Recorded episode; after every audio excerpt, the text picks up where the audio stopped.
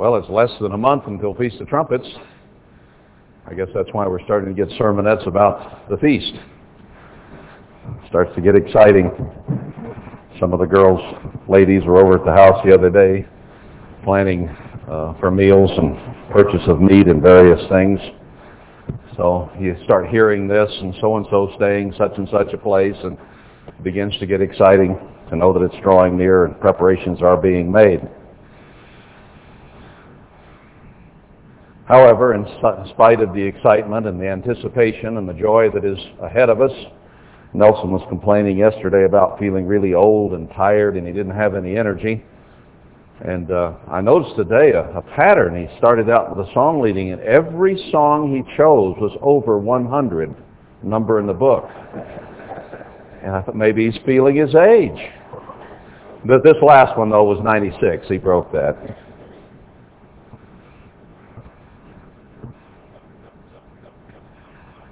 All right, the last couple of weeks I've done a bit of review of our purpose and how we wound up here where we are and why we're having the feast here and why we feel that this is a center of where God is going to be doing some things here in the end.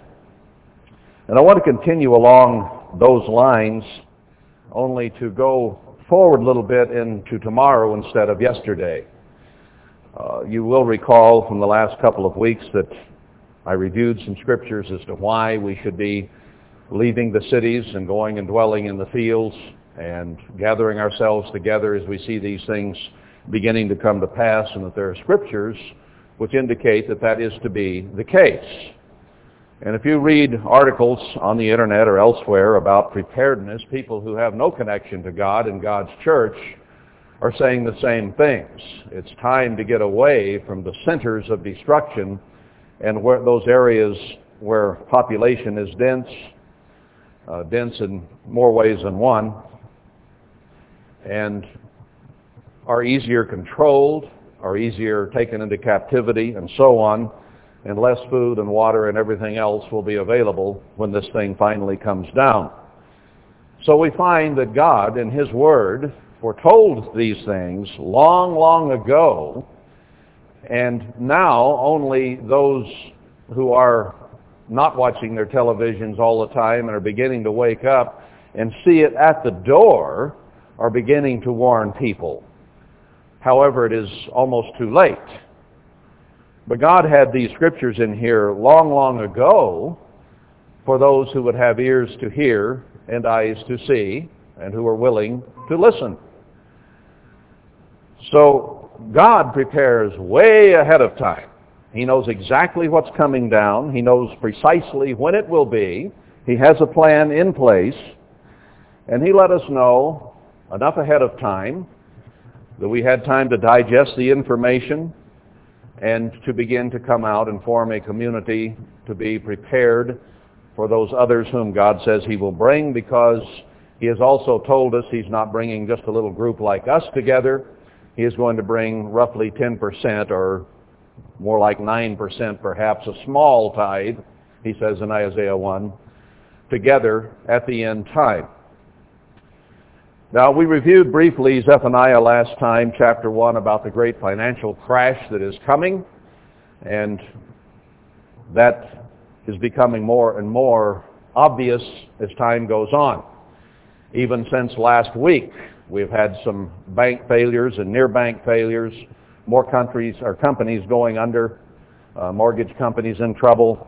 A run started on one of the largest banks in Britain on Friday, uh, Thursday, I guess, and Friday, and they were contemplating even closing some of them and cutting back the hours to that bank uh, today and on Monday because there's a panic started and people are lined up around the block and down the next block trying to get in and get their money out.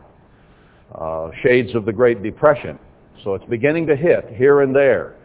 And as people see that on the news, and as they can view people lined up for blocks trying to get their money out, it's going to create a certain uneasiness. And more and more people will do that. Our own government now uh, or the Federal Reserve, which actually controls the government through finance and is a private institution of banking, is caught between a rock and a hard place. They want to continue to milk you and me and get all they can out of us and add to the trillions that they already have. However, they've worked themselves into a situation where the economy is beginning to collapse around us and they want to lower the interest rate so that they can free money up and begin printing more money and making money electronically to keep the cash flowing so Americans can keep buying on credit uh, and keep the world economy moving and to keep it from crashing here. So it is anticipated they will drop the interest rates uh, this coming week or whenever their meeting is, very short, very shortly now. But what that will do then, even though it will make it easier to borrow money again, now that it's become tight, and they'll print a whole bunch more of it to make it available, that's going to create incredible inflation. Already corn has gone up three times its price. Wheat is now at record levels at over $9 a bushel. And everything is going to go up as a result. You're going to see food prices escalate terribly in the next months ahead. Now, while that may give us a short respite, what does it do to the dollar? Lowering the interest rates makes it go down in value. And countries like China and Japan who have been buying U.S. Treasury bonds will begin to look elsewhere because they can get a higher return on their money in interest. Plus, the euro is going up, the yen is going up, other currencies are going up against the dollar. In other words, the dollar is sliding into oblivion and will not be able, its purchasing power is going away. So not only will they have less interest on the money they have in America, the dollar is devaluing at the same time because of inflation. So it's a two-edged sword. If you create inflation to try to salvage it for a while, the dollar tanks. Or if you cut back on credit, then uh, everything dries up and stops. So they're damned if they do and they're damned if they don't. And God says they're damned. And then it's going to come apart.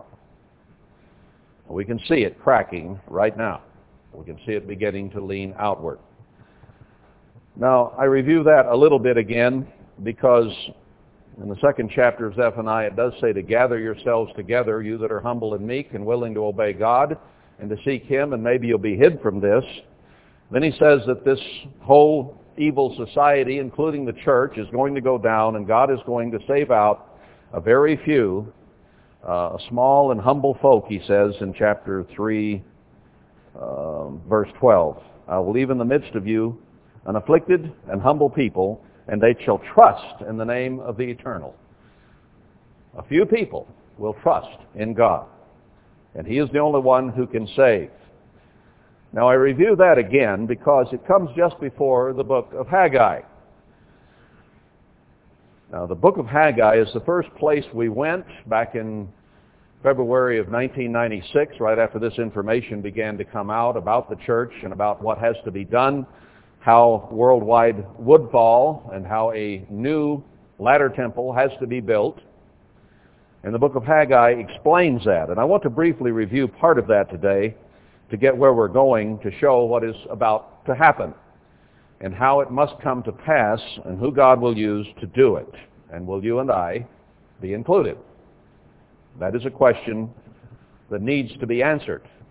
I want to know if I'm going to be included. And I think you want to know if you will be. Will you be with this world and take the medicine it's about to get? Or you be with God and be protected by him and be a part of his work? It has to be one way or the other. Right now, you can be connected with God's church. Right now, you can be warming a chair. Right now, you can be playing Christian. You can be playing church. And supposedly getting away with it.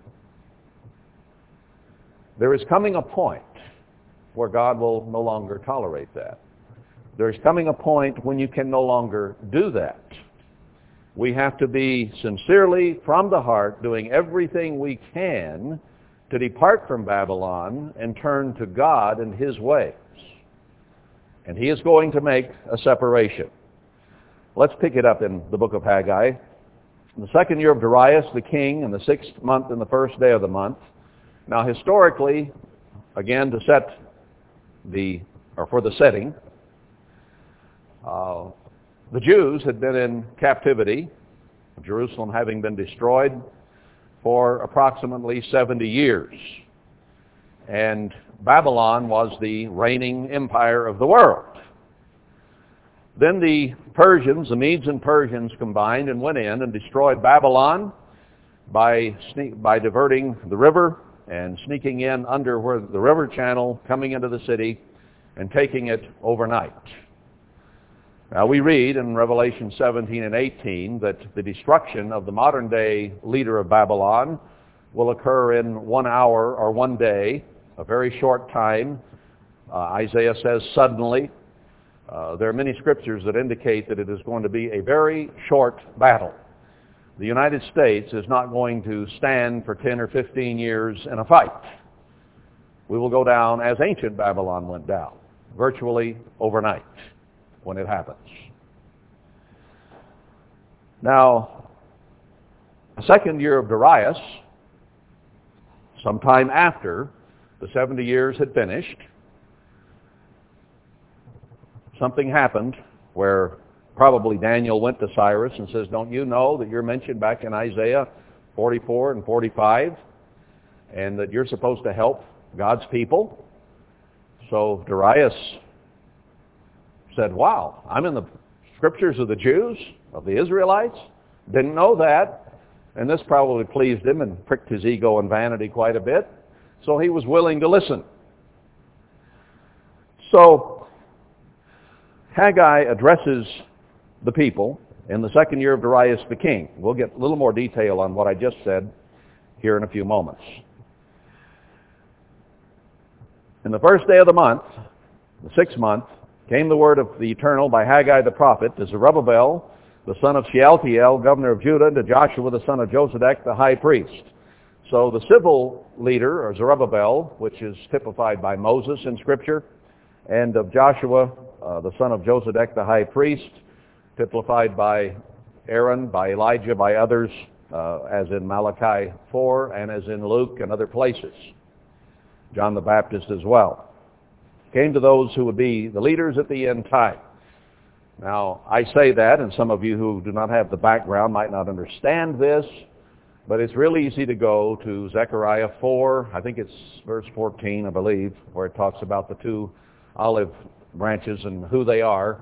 And those are the two anointed ones, it says. And the only other place that is mentioned in the Bible is Revelation 11, speaking of those two anointed at the end to lead the end time church. So it's talking here to the two witnesses of God at the end time. Has nothing to do, except historically, with that original story.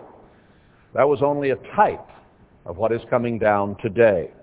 The 70 years is also mentioned in Zechariah 1 uh, as having, and in the context of Zerubbabel and Joshua, the end time witnesses of God against the world.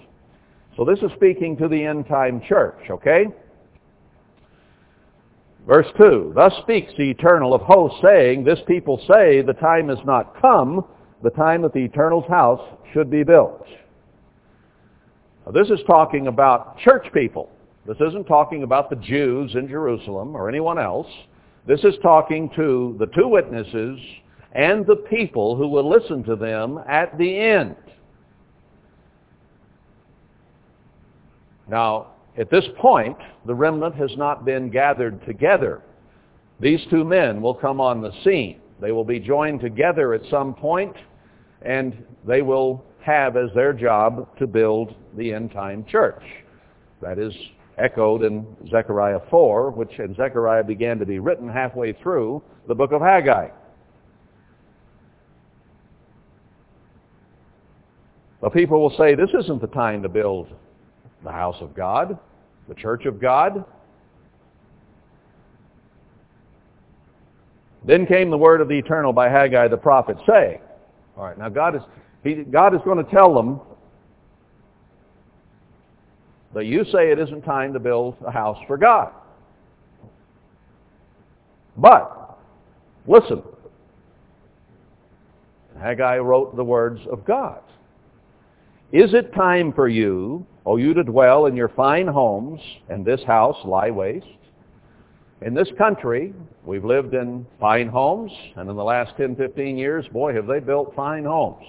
Bigger and bigger and more amenities, fine, fancy homes that only the very, very wealthy would have lived in, you know, 40, 50, 60, 70, 80 years ago when the average person was living in a little cracker box built in a subdivision that, uh, you know, maybe 800 square feet or something. Not anymore. Now tie this in a little bit with him saying that we must leave the cities and go dwell in the field in, Mal- in uh, Micah 4. Is it time for us to stay in the cities in our McMansions, as most of the churches of God are doing today, and God's house lie waste?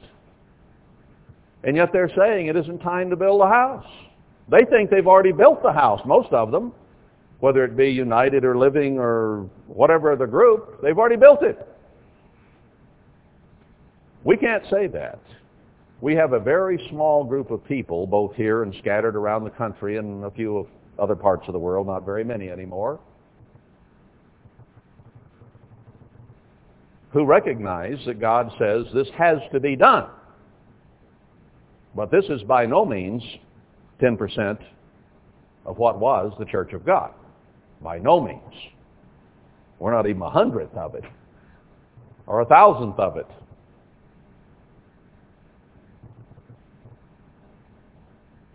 But he's posing the question, is it time to go ahead and live as you have lived? Now, didn't we read in Luke 21 that we are to look at the signs of the end and that we're not to go on with life as usual, eating and drinking and partying and saying the Lord delays his coming because it seems far off somehow, even though it's nearer. Doesn't it say that we're to leave father, mother, brother, sister, husband or wife, lands, houses, and so on to serve the eternal? Christ didn't say that in vain. That was a prophecy of a time coming when his people would have to leave their families and their homes, their land, their farms, whatever they had, and come to serve God in the way that he wants to be served. And the specific purpose for that is to build his temple. He has a reason for us leaving. It's not just to protect ourselves or to get away from the city because that's where trouble is coming. Now, even the world will start telling you it's time to get away from those centers of population because trouble is coming. So God isn't saying these things just for us to save ourselves. He's saying it because he has a purpose. Is it time for us to go on with life as usual in our fine American economy while his house lies waste? Now, his house lies waste both spiritually and that the church has been desecrated, decimated, torn apart, and physically in the sense that the building that was built as a monument to God, built in the name of God, has been turned over to the world. All the buildings that we built in Big Sandy and in Bricket Wood have been turned over to the world. There is nothing left physically and precious little spiritually of the church of God anymore. So he says, is it time for you to go on? Life as usual when my house lies waste. And the obvious answer to that, or he wouldn't have asked the question, is no. No, it's not time for you to do that. He goes on. Now therefore, thus says the Eternal of hosts. He's speaking here in great formal officialdom. Not just God says, but says the Lord of hosts. A very powerful title of God. Consider your ways. You have sown much. We worked hard in this country, haven't we? And bring in little. Right now, the average American worker is making much less in terms of spending power than he was making 30, 40, 50 years ago. Minimum wage is higher, wages are higher, but inflation has gone on faster than wages have risen. And therefore, you are making less today than you were 20, 30, 40 years ago. Less in spending capacity. So you've sown much, and you bring in little. You eat, but you have not enough. Most people are not satisfied, and we eat more and more.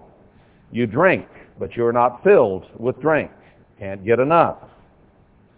You clothe you, but there is none warm. And he that earns wages earns wages to put it into a bag with holes. You get your take-home pay. You stop at the grocery store. You buy food and drink. And you complain that used to I could buy several sacks full of groceries for $100. Now I can pick it up with one hand just about in little plastic bags and take it to the car. So you can buy it, but there's nothing there. And it seems like the money just disappears. Just gone. Where did it go? Thus says the Eternal of Hosts. He says it again, repeats it. Consider your ways. There is a reason. There is cause and effect for the circumstances we find ourselves in as a church spiritually and the plight we find ourselves economically in this nation. So he's describing this period of time right now when they're about to start inflating the money supply in order to try to keep things going for a little while longer. But at the same time, other countries are going to see the dollar devaluing. And you know the only reason they haven't pulled their money out now and traded dollars for euros and made a big stack of dollars over here that nobody wants and won't buy anything is because they realize when they start doing that, they're going to lose more and more of their investment because every dollar they pull out is going to make the next, the next dollar worth less. So they know they'd be cutting off their nose to spite their face if they destroy America. So they're trying to, even they are buying U.S. Treasury bonds at the rate of several billion a month in order to keep us afloat while they try to figure out a way to extract their value out of this country before the dollar completely crashes. Otherwise, they would have already done it because they hate our living guts, to put it mildly. Consider your ways. Think about how you're living.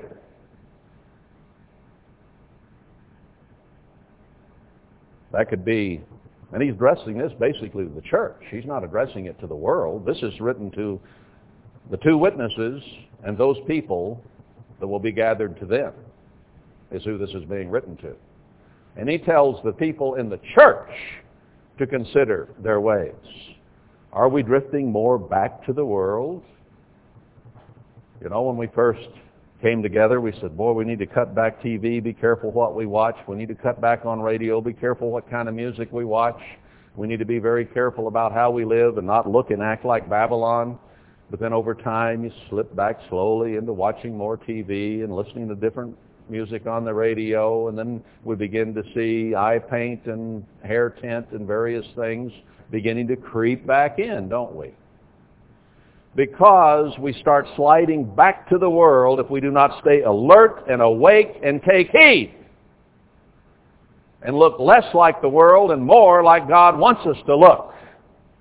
Because he said, see no evil and hear no evil in Isaiah. And he meant it. And we let the internet and the games creep in more and more and more.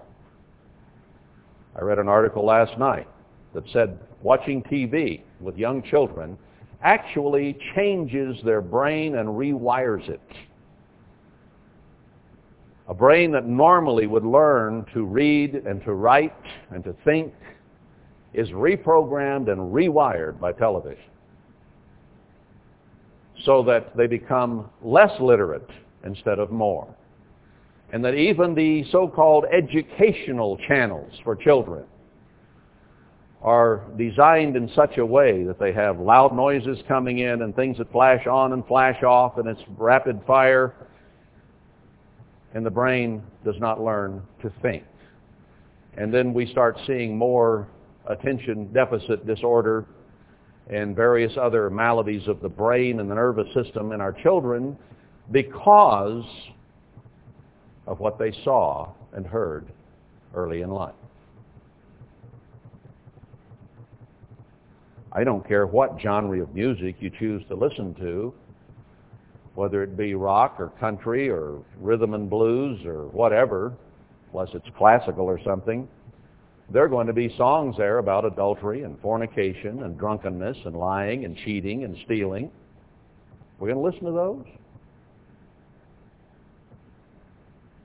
That's evil. That's hearing evil and seeing evil. I'm not saying you can't ever turn on the radio. But how quick are we to turn it off if the theme of the song is sinful?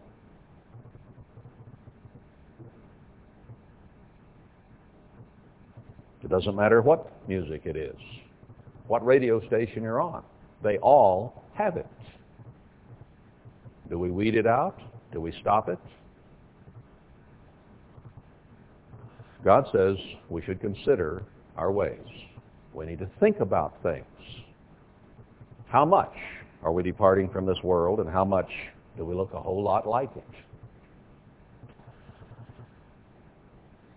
He says, go up to the mountain and bring wood and build the house, and I will take pleasure in it, and I will be glorified, says the Eternal. Now, when I first began to understand Haggai, I thought, well, this is probably uh, metaphorical, and that we're certainly to build a house, but it's to be a spiritual house.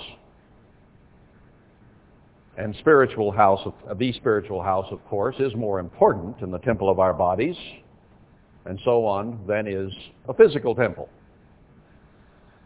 But of late I've begun to wonder if God does not want both a spiritual and a physical house built, and we'll get into some of that either today or probably next week,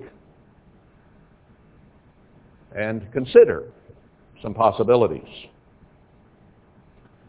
We are at a time when there's about to be a financial crash.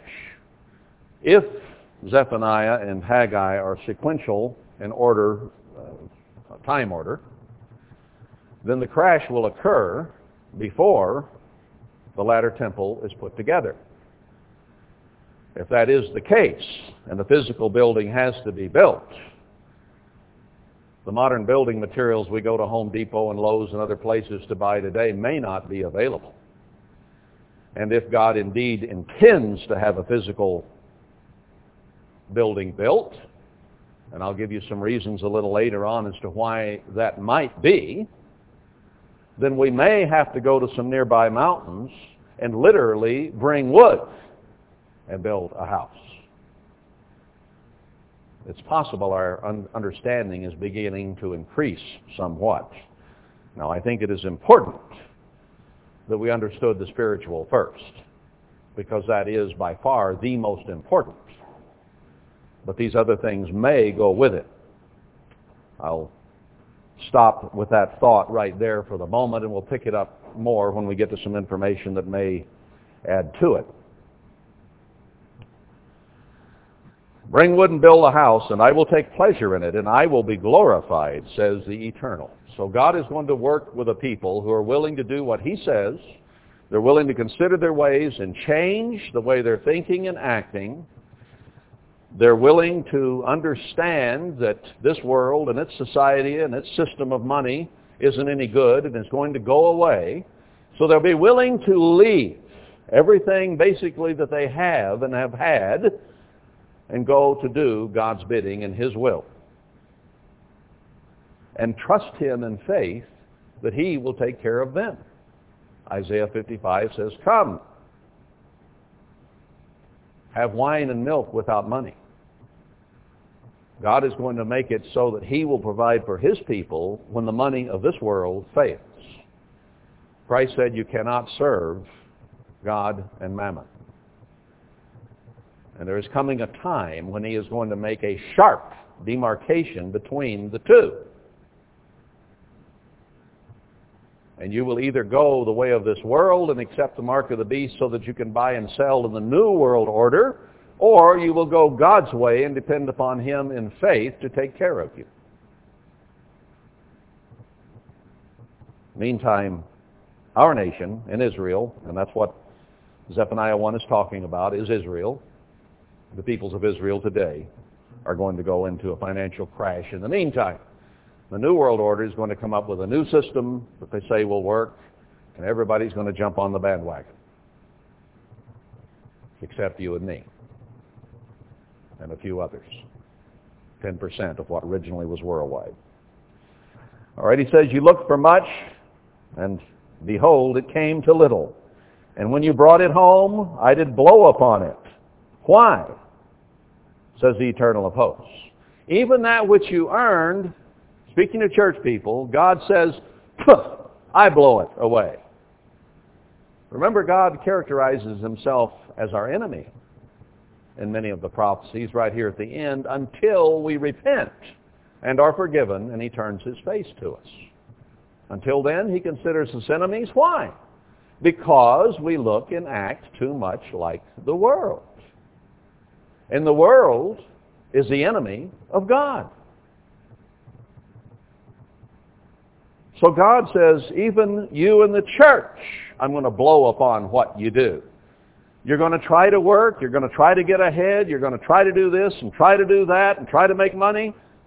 And it's not going to happen. Drought, famine, floods, bank uproars, whatever. God says, I'm not going to let it happen. Why? For our good.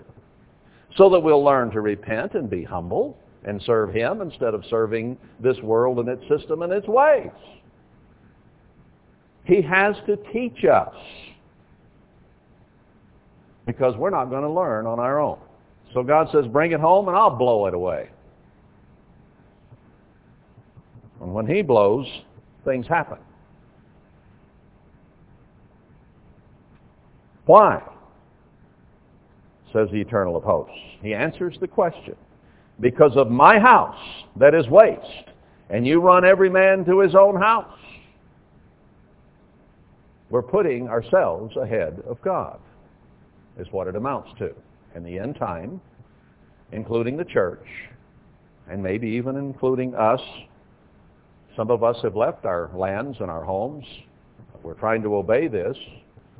And yet still, we don't have every blessing, do we? And we don't have God having turned his face to us in a way that we are taken care of completely apart from the world.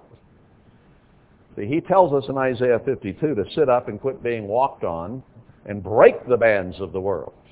Now that puts the emphasis on us doing something about it.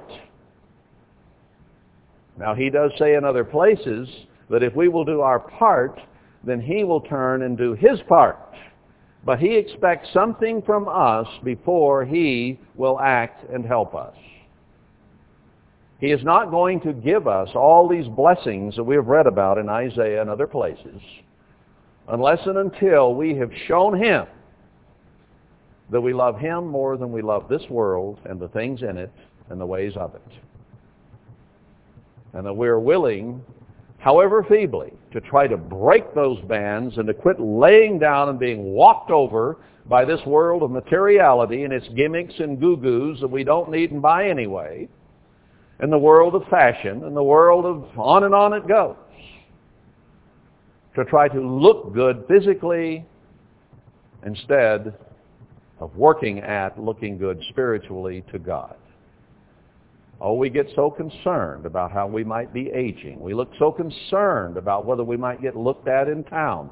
We look so concerned or get so concerned about the physical. And the physical means nothing. How do we look to God? Does he see fake? Does he see false? Does he see reality? Or does he see people who are trying to look like the world and when they go to town, not look at all different from the world? Are we hypocrites?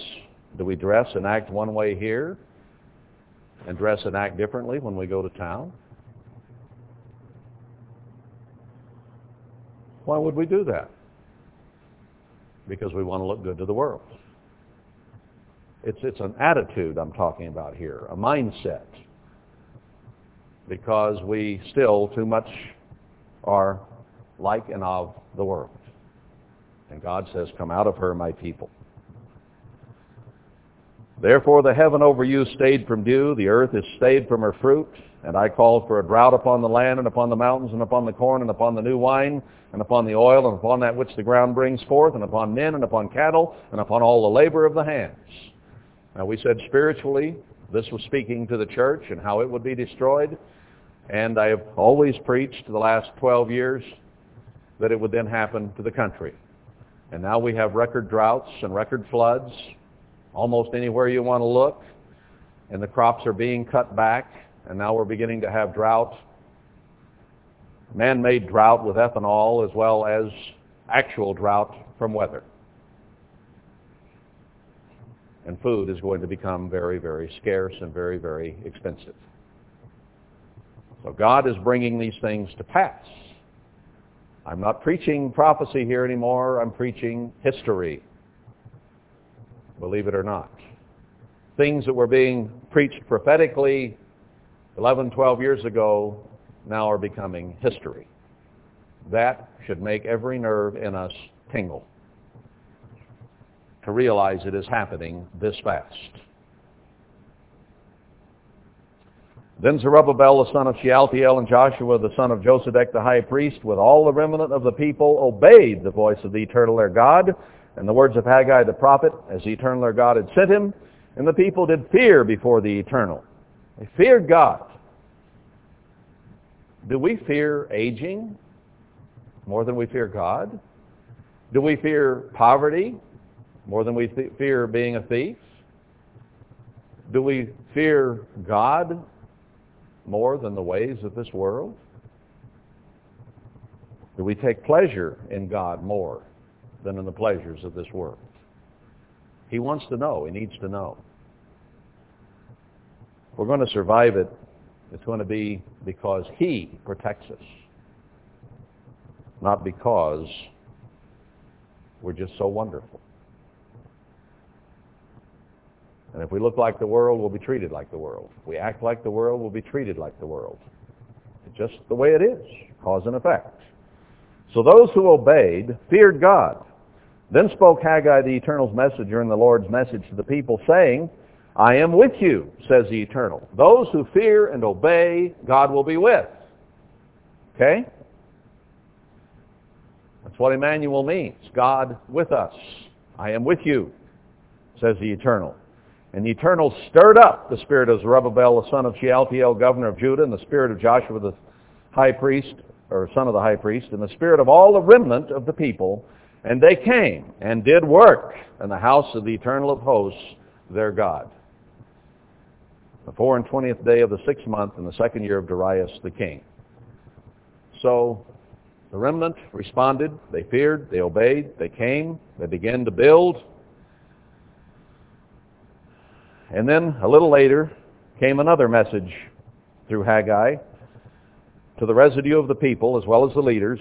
Verse 3, Who is left among you, chapter 2, that saw this house in her first glory?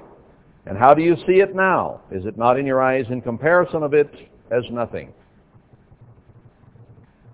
Now, we looked upon this as a spiritual house, and certainly if our spirituality does not eclipse and surpass that which we were in worldwide, then the latter temple cannot surpass in glory the former temple. We are not here to rebuild worldwide, even though there are churches named the Church of God Restored, or the Restored Church of God. Restored to what? Restored to that which God blew apart. That doesn't do you any good. We have to go way above and beyond what we were. Now, it's easy to say, well, what do you mean? Because we can think of jet airplanes and Herbert Armstrong and various things. No, let's draw it down tighter than that. I have to overcome and be a whole lot different than I was in Worldwide Church of God. It comes down to an individual matter. Forget about all the physical things and the sermons and preaching we heard and what level they were. Take it right down to the building blocks of the temple. They're individual. Each of us is a temple or a building block of the temple of God.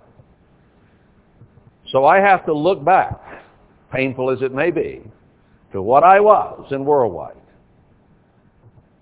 Need to think about that. Meditate on that.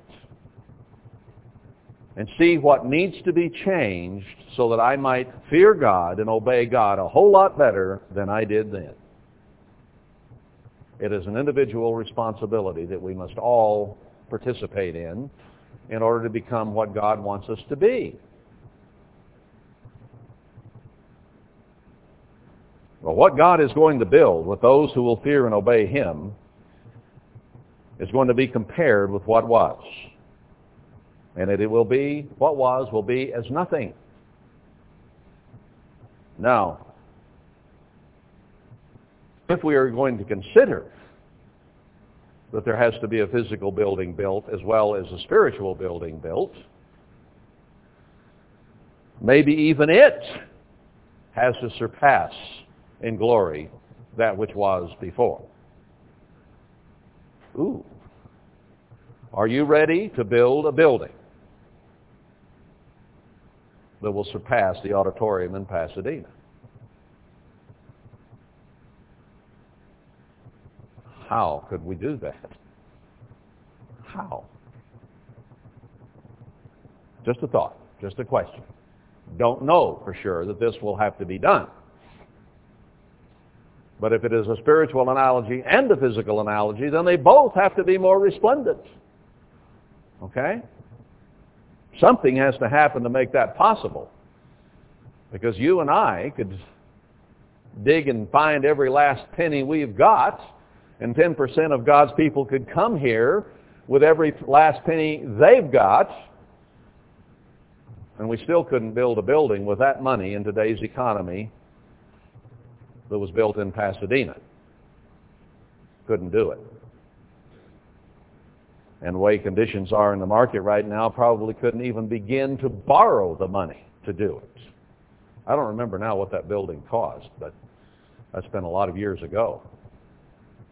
And a car then cost about four or five thousand dollars. Now they're thirty and forty thousand dollars, ten times. So how many ever millions it took to build that building, multiply it by ten, and you get an idea of what building the same building would cost today. Verse 4, Yet now be strong, Zerubbabel and Joshua, and be strong all you people of the land, says the Eternal, and work. We're here to build a spiritual temple, possibly a physical one, and he says, be strong and work. You think we're sitting here doing nothing right now, brethren? How much are we working every day to be spiritually superior to what we were and were worldwide as individuals? Now I know it's easy to look at someone else and use them as a justification for not facing our own problems and making the changes we make. We can justify being what we are based on seeing other people's problems. And many times we use that excuse, don't we? Well, so-and-so does such and such. Well, so-and-so may do such and such. But that does not excuse you from doing what you need to be doing. That is a lame excuse. So-and-so is not our basis of comparison. In fact, God tells us very clearly that comparing ourselves among ourselves is not wise. Let's say I have a problem, or Gordon has a problem, or Nelson has a problem, those who are called elders or ordained here in this congregation, and we aren't perfect. I know that kind of blows you away to consider that, but Consider it for a moment. We may not be perfect. We may have problems. We may have faults. We may have weaknesses.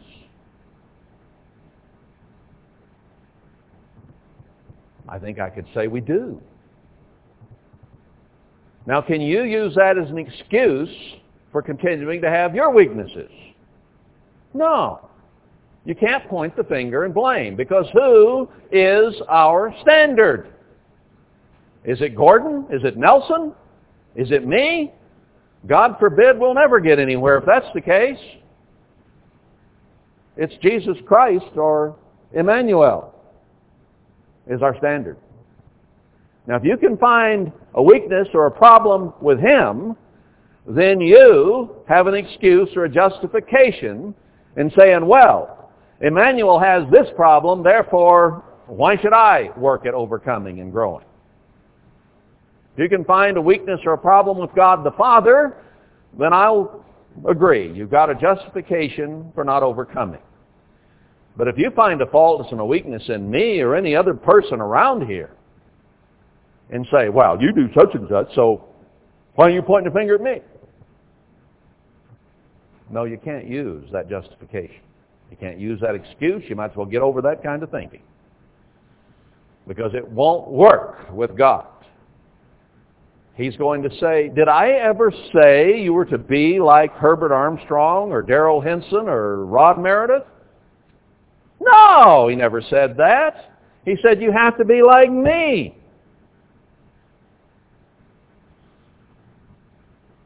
But if you're in that way of thinking, it's easy for you not to overcome. It's easy to be in denial because it's so easy to see other people's problems, isn't it? It's so easy to accept that they are less than perfect, and therefore it is easy for you to deny that you are less, imper- or less than perfect. So we have spiritual denial.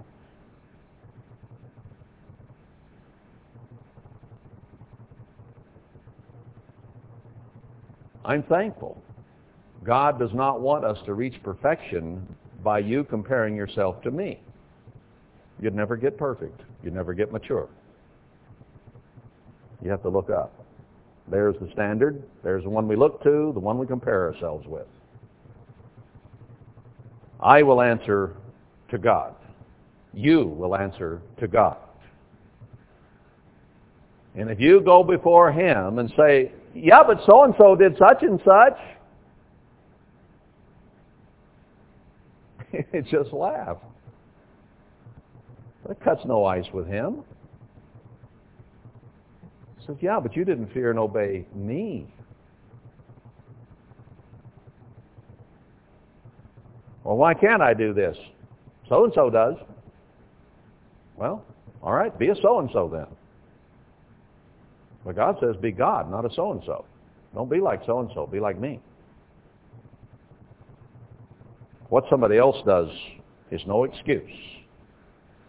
What somebody else, what are you doing? When you use that thinking, you're lowering the standard for everyone. If so-and-so does such and such, then that's good enough for me. That's as good as I'm going to... That person there, and you're pointing at their problems, and you say, that's as good as I'm going to be. Is that as good as you want to be? That's the person you're running down by saying, if they don't do it, why should I? You're running them down, and at the same time, you're lowering yourself to that level. You're cutting your own throat using that kind of thinking.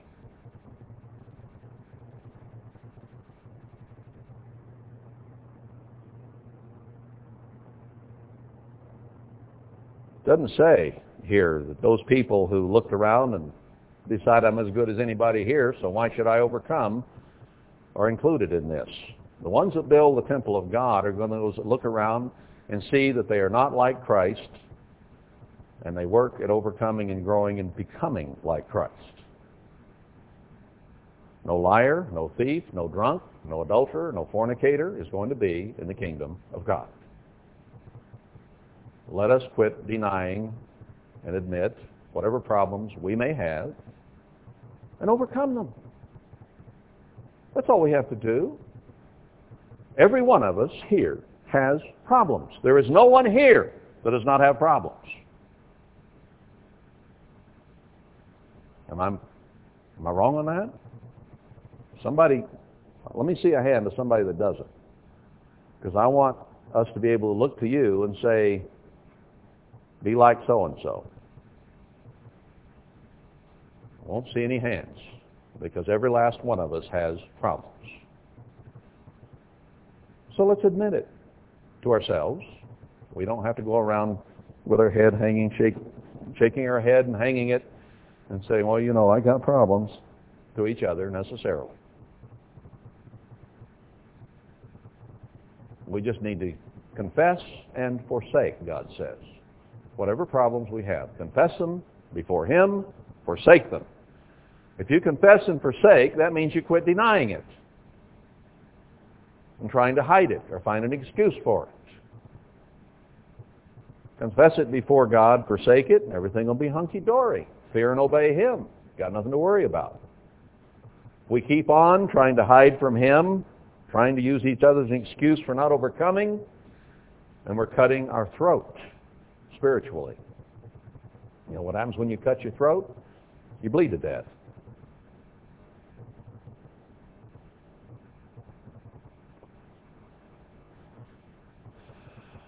So be strong, he says, and work, and I'll be with you. Verse 5, according to the word that I covenanted with you when you came out of Egypt, so my spirit remains among you, fear you not. Well, we're coming out of Egypt or sin right now. And we made a covenant with God that we would not be like the Egyptians or the Babylonians, and we would come out from that and be different. But he says, my spirit's with you. Don't fear. For thus says the eternal of hosts, yet once it is a little while, that I will shake the heavens and the earth, the sea and the dry land, and I will shake all peoples and the desire of all nations, their purposes, their desires, their wants, their needs shall come. Well, that's actually speaking of Christ there.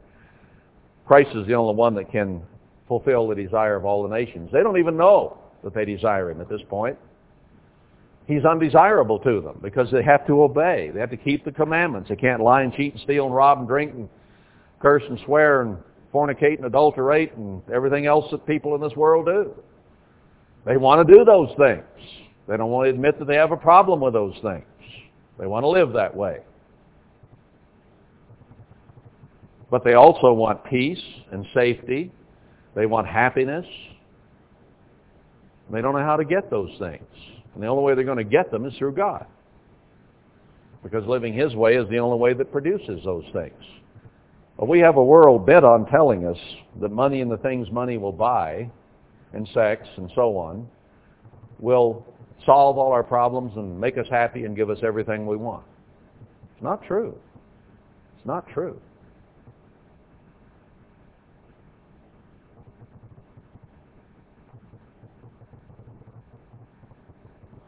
Then he says, and this is always a little curious to me in verse 8, the silver is mine and the gold is mine, says the eternal of hosts. Now, of course, we talk about how he is refining us as silver and as gold. And those who become silver and gold instead of lead or tin or dross will certainly be his. But I wonder if there's not also a physical application. The silver and the gold is mine. There's going to be a terrible financial crash. And it says that people will even be throwing their silver and gold in the streets in Zephaniah 1. God says here, the silver and the gold is mine. Maybe he's going to show the world once and for all that he's the creator, that he made all this, and ultimately it all belongs to him, and it's not going to do them any good. If they don't obey him and there's drought and there's no food, silver and gold won't do them a bit of good.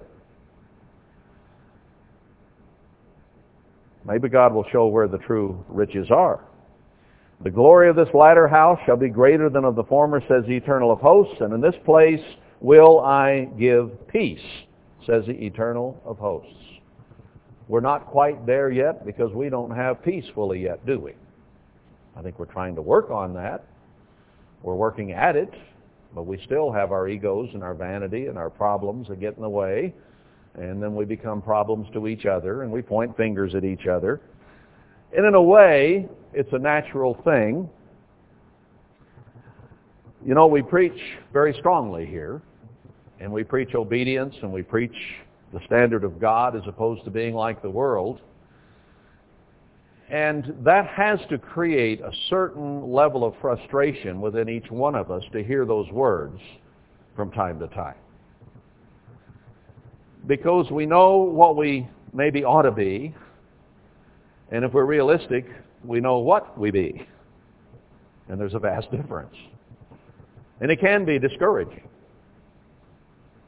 to realize that we have a long way to go between what we are and what we need to be. And if we look at ourselves, it's pretty hopeless, and we can't do it. That's why we have to look to God, because He has the strength and the power and the might and the Spirit to help us overcome and grow and do things that we didn't think we could do. You know, I've had things in my past, going back 20, 30, 40, 50 years, I didn't think I could overcome. I didn't think there was any prayer that I could get past certain things in my mind and character.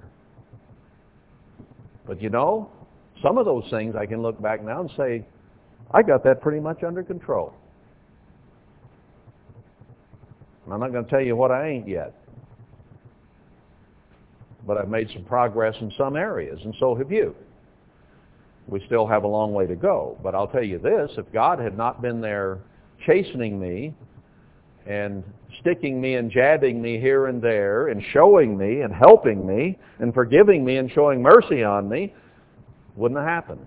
On my own, I wouldn't have made it. I would be someplace else in far worse shape and probably dead today had not some of those chance, changes been made. Guaranteed.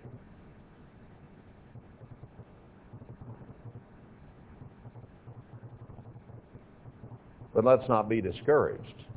You see, the problem is when the standard keeps being pointed out, it's so easy to fall into saying, well, so-and-so's not perfect, so-and-so's not, because it takes the heat off of us a little bit, doesn't it? If we can blame them and say, well, they're not perfect either, then we feel a little better about ourselves. But that's the wrong way to get to feeling better. It isn't wise to compare ourselves among ourselves. It's wise to compare ourselves to God and realize how far short we are and then turn to Him and ask for His help to become what we need to be. Unless we have our eyes on God instead of on ourselves and those around us, we can't rise above either those around us or ourselves. You must turn to God with your whole heart. That's what he says. He says, when we turn to him with our whole heart, we'll find him. But when we got one foot in the world, or we have some sins or problems that we're denying and hanging on to, rather than admitting to God and really working at overcoming, then we can't rise because we are shutting down and cutting off the Spirit. Quenching the Spirit, as Paul put it. The Spirit of God would like to move through us and help us to move us upward. But when we quench it, we shut it off because we love certain things or we love certain problems or we want to live a certain way, then there's no hope for growth. You have to confess it, accept it, see it before you can overcome it. We have all kinds of people in this world who are in denial about all kinds of things. No, I'm not fat. No, I'm not broke. You know, they'll put on a facade to show that they're not in poverty. They'll buy things they cannot afford to make it look like they actually have money when it, they had to go into debt to do it. So they're denying their financial status. They're denying their eating problems, their drinking problems, their gambling problems, their drug problems, their sex problems. We have people that are in denial about anything you want to name. and don't want to admit it's a problem. God says, fear me and obey me and work. So, hey, we want to be part of what God is doing. Let's be honest with ourselves and honest with Him and get to work on it instead of going through life denying that it is even there. I've done it. You've done it. I still do it. You still do it. Ignore it. Maybe it'll go away. Ignore it. Maybe I can continue it. Or whatever. Now let's confess and forsake. We deny our vanity, our egos.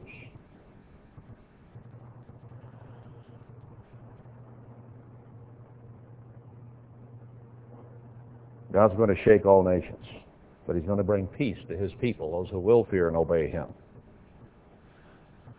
Well, he goes on down. He says, you got to make a difference between the clean and the unclean. I've already been talking about that before we ever got there, but that's what this all comes down to. You got to make a difference between that which God wants and how we should be living and how this world is living. This, this is not talking about pigs and cows. Yeah, that was an Old Testament thing, clean and unclean meats, and it still applies. Because it's there as a principle that we as Christians need to be sorting out clean living from unclean living. Good activity from bad activity. And he says that's what the priests are not doing. They're not making a difference. Now, I am going to make a difference between the two, whether I'm popular or not. That's what God says to do. And I'm not very popular. Do you see hundreds of people here? Do you see thousands, tens of thousands, who just can't wait to tell Darryl, tell them, have Darryl tell them their sinners need to repent? No, you don't. This is a very unpopular message with most of the church today. And some days it's not all that popular with the few that it's popular with. Thankfully, we're not in a popularity contest. God says very, very few out of probably six and a half billion people on the face of this earth there will probably only be from seven to 12,000 that God pulls out and protects. That's all. It might be a little more than that, but probably not many. 10% of what was called, basically. Roughly 150,000 by the time it got to its largest were called. And out of that many, few are being chosen. A little less than 10%. So max I think we're talking about 15,000. Max. In the gospel and in the stories about Elijah, 7,000 is mentioned who had not bowed to Baal. Paul recounts that again in the New Testament. That could be very close to the number who are protected in this end time. Very, very small group. And I think every one of us here has opportunity to be in that. Every one of us. Be we three years old or 100 years old. Because we have the knowledge and we know what to do about it. Question is, are, going to, are we going to do it? We've got to make a difference between the clean and the unclean. And he says those that will do that, then, he's going to bless he says from this day forward, and he mentions the 4 and 20th day of the ninth month, which comes in December uh, on the Gregorian calendar. So I think that there's going to be a specific blessing that comes some December on God's people. In some ways, maybe we've already seen a minor fulfillment of that. When did we buy this land? December. Right after the 70 years, I think, was complete which gave us opportunity to get away from the world. And now if we will continue to show that we're willing to, co- to completely separate from it, then God is going to increase those blessings. So we may even be looking at history to some degree on this very prophecy right here. I don't think that's the fullness of it. I think there's a day coming when it will come in superabundance so that we will, it'll be unbelievable to us and how much God blesses us. What time is it getting to be? Let's, uh, let's go on a little bit more.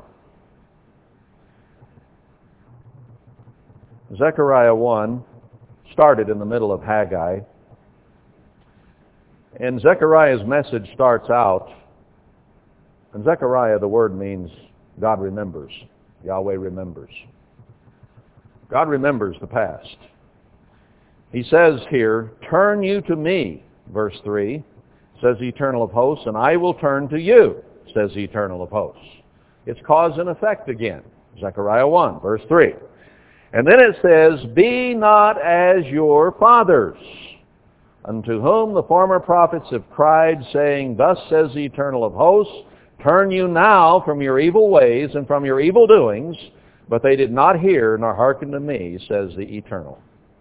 Your fathers, where are they? And the prophets, do they live forever? He says, don't be like those people I sent the prophets to in the past.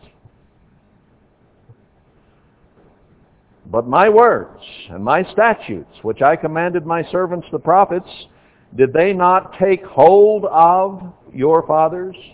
Did they not come down and recompense your fathers? Didn't what I said by the prophets come to pass? Didn't your fathers go into captivity? Didn't they get killed by the sword and famine and pestilence? Yes, they did. What about the church? On a spiritual level, it has gone through famine, pestilence, disease, death. Has come apart. My father was part of Worldwide. He was an honest, upstanding man, had his problems and his weaknesses, but I think he was obedient to God overall. He didn't understand everything we do today. And he didn't do everything we're called upon to do today.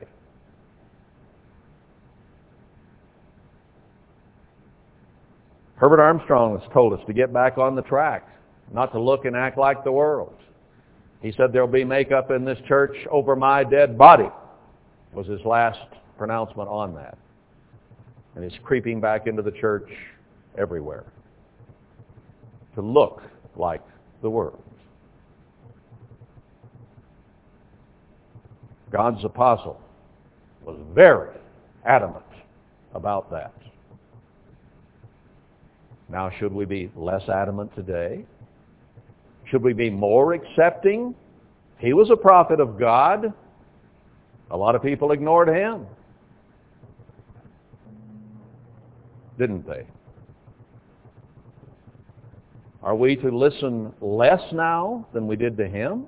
Or more? We have to surpass what we were in worldwide. We can't walk backward, brethren. We have to get better spiritually. We better be listening more now than we did then.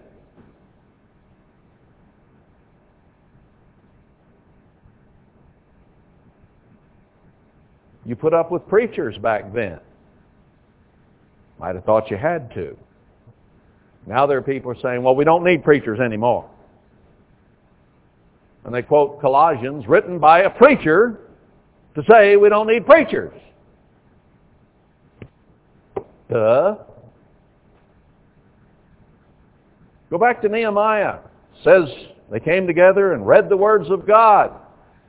And they stood up on an altar above the people made of wood so people could hear and see better. They stood above the people. Oh, my, my, my, my, my. And they not only read the Word of God, they made the sense of it. That is, they expounded it. They talked about it. They made it clearer. They preached. I better not get sidetracked there. I'll go through a thousand scriptures.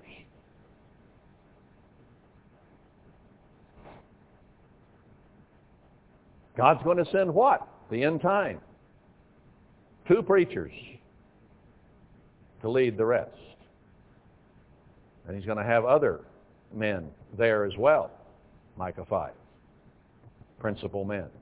Set aside to teach and preach. There's going to be a high priest of all things.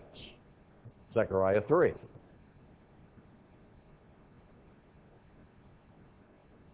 And the Melchizedek priesthood.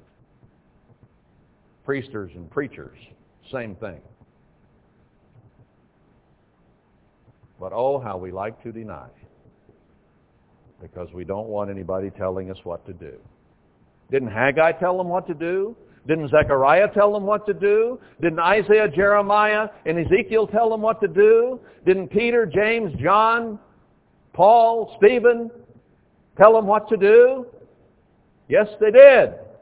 Is God the same yesterday, today, and forever? Yes, He is. Will He ever change that? No, He won't.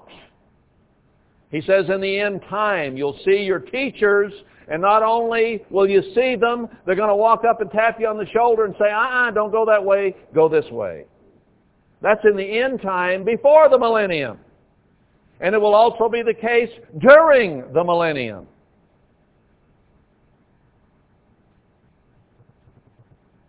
So pack up your attitude and flush it down the toilet where it belongs. Can I get any clearer than that? Well, probably, but we don't need to.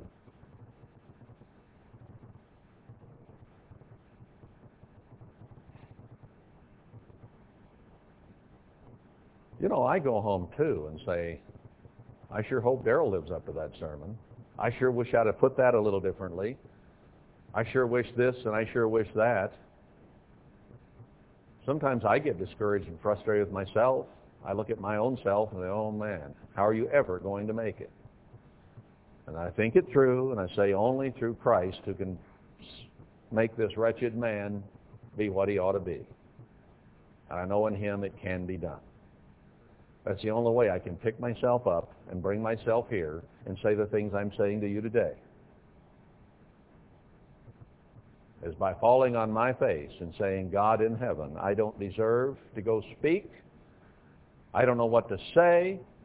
I'm weak. I'm wretched. I'm human. I'm full of vanity and ego and selfishness and greed and lust and covetousness and what are all some of that other stuff? Doesn't come to mind. Got all that stuff. How can I go talk? And I say, forgive me through my high priest and elder brother and soon coming king and ruler, and make me clean before you and give me words to say. And the only reason I can tell you what's wrong with your attitudes and what's wrong with your thinking is because I know what's wrong with them. Been there, done that. The things I preach the loudest, I preach from experience.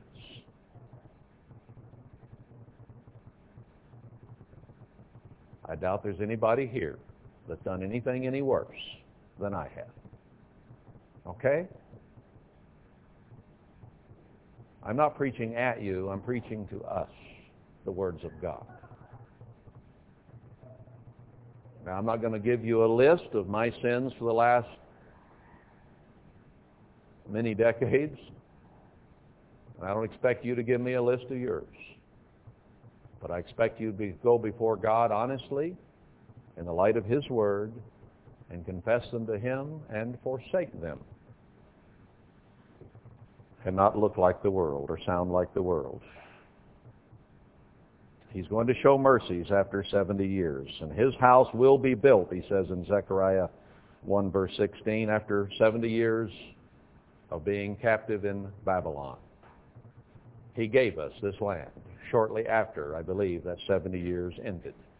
And he gave us an opportunity, a golden, wonderful opportunity to go away from this world and live out in what some people have described as this hellhole that we live in Actually, I talked to somebody the other day who said she wanted to keep development out because this is such a beautiful area. An attorney. Oh, it's beautiful here. I want to keep it this way.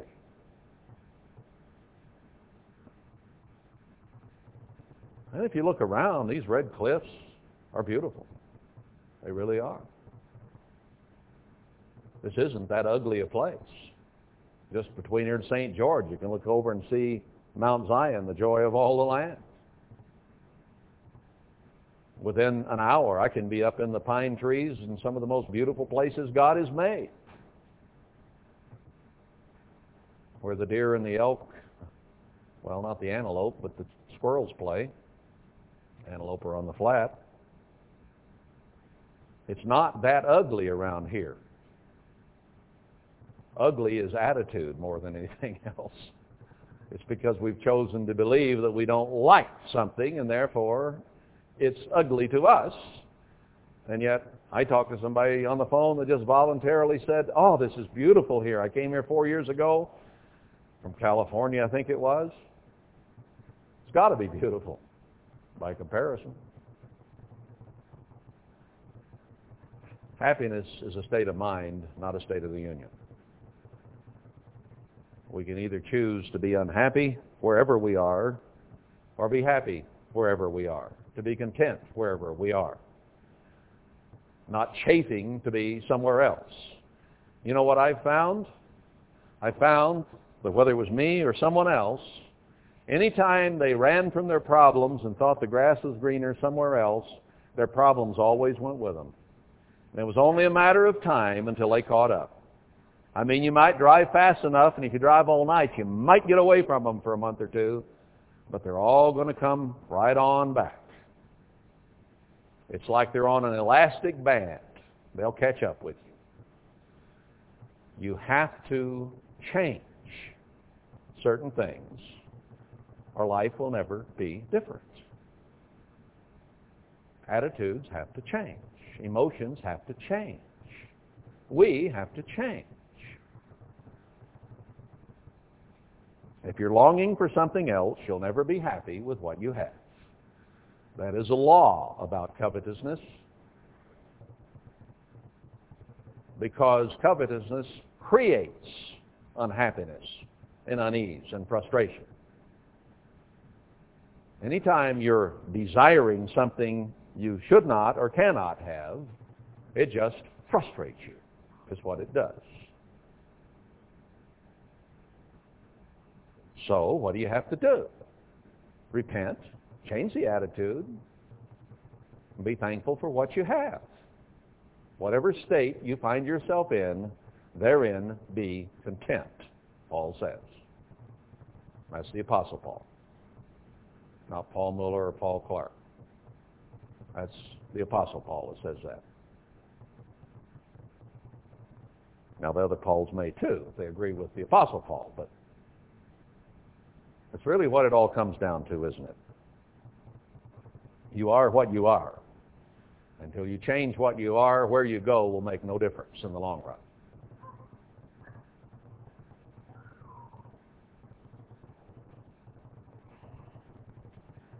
Now, I'm still not going to get where we're headed.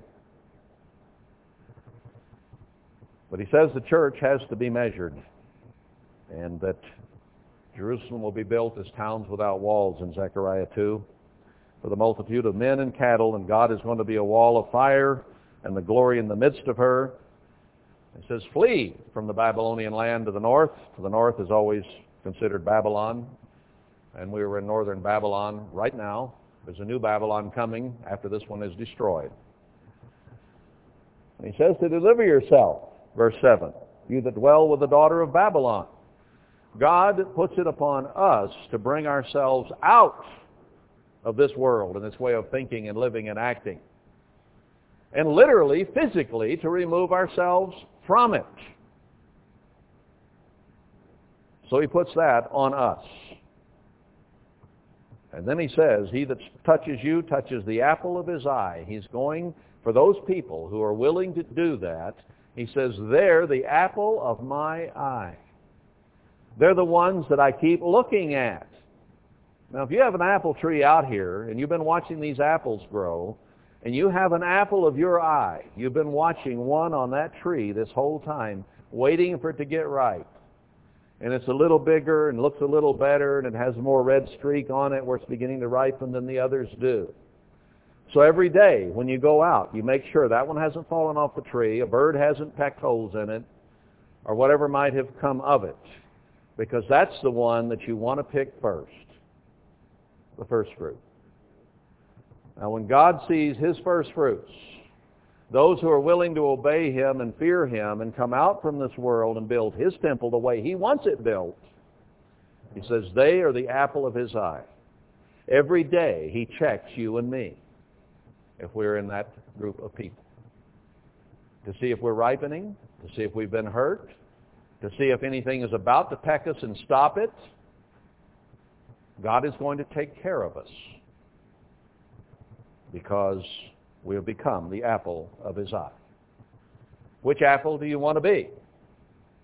An apple that the world picks because it looks good to them, and you're one of them?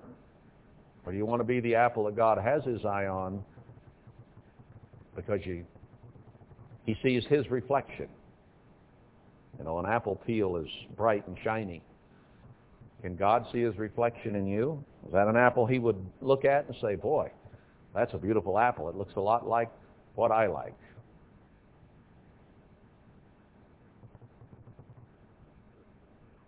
You can't look like the world and like God at the same time. Just can't do it. You can't act like the world and act like God at the same time. They're totally opposite poles. Are you going to go to the movies and watch murder, fornication, and adultery? Then you look like the world.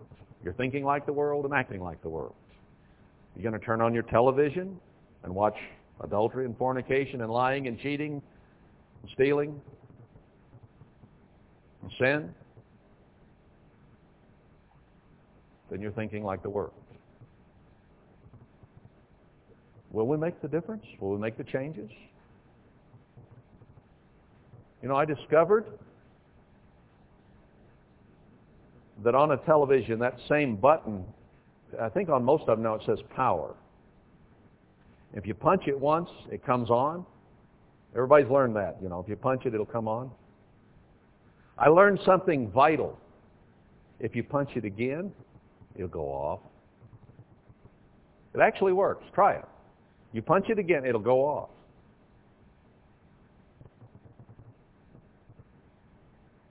But you have to punch it. I found myself one night several years ago in a motel room by myself. So I'm sitting here surfing around, I don't know, 50, 60, 70, 80 channels trying to find something worth watching, I give it about half a second each before I'd hit it again. You know, you can sit there and surf looking for something to watch for a long time. And that's when I discovered, you know, I can do something about this. Instead of punching this next channel button, I could hit the off button, and the world would go quiet and black, and I could go to sleep. Amazing. I'm so simple. It Took me a while to figure that out. That doesn't mean that even though I finally got that figured out, that I don't have to be careful when to punch it on and when to punch it off. How much are we willing to compromise, brethren? God says, fear me, separate, get away from, don't think like them, think like me. You know, I'm really sorry if you listen to this today and you go home saying, man, hope he shuts up soon. Otherwise, I might have to really actually do something about this. Do we resent it and hope he just finally shut up so we can go on living our lives? Or do we take the words of God, and that's what I'm reading here to you, is the words of God. Make a separation between the unclean. Do we know the difference? Is lying and cheating and stealing and fornicating and drunkenness and debauchery and drugs clean or unclean?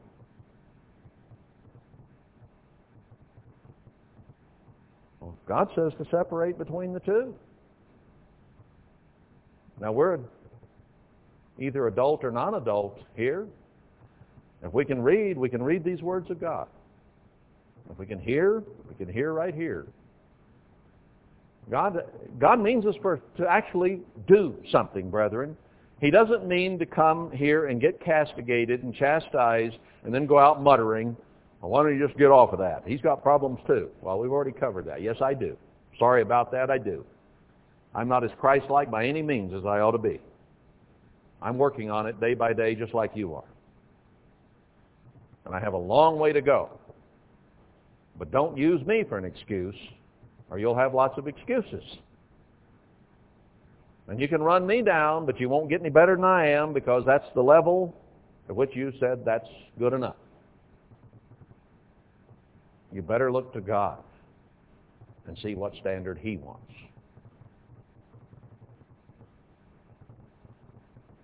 If you don't get better than Gordon and Nelson, I don't have much hope for you. Or Darryl.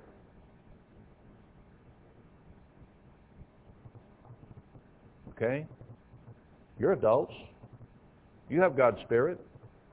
Are we going to do something about it or just harden our hearts, stiffen our necks? Preacher's meddling again. Or we want to do something about it. I'll tell you, when I look at everything that's coming in this world, I want protection from it. I want to be part of it. God has told me if I'll be different, I won't look and act and smell like the world, but he will protect me. So it does come down to that. But that's not what we're here for. If we do what God wants done, we will ensure a place. He wants his temple built. I'm going to stop right there. I don't have time to go further with this, but we'll get into some interesting things, I think, next week. But, you know, it doesn't do any good to know what God is going to do and how he's going to do it and who he's going to use if we don't do those things necessary to become a part of it. If we'll do that, then everything's going to be hunky-dory. So I think it's important we consider these scriptures again in Haggai to consider our ways and think it through. And then be a part of what God is going to do.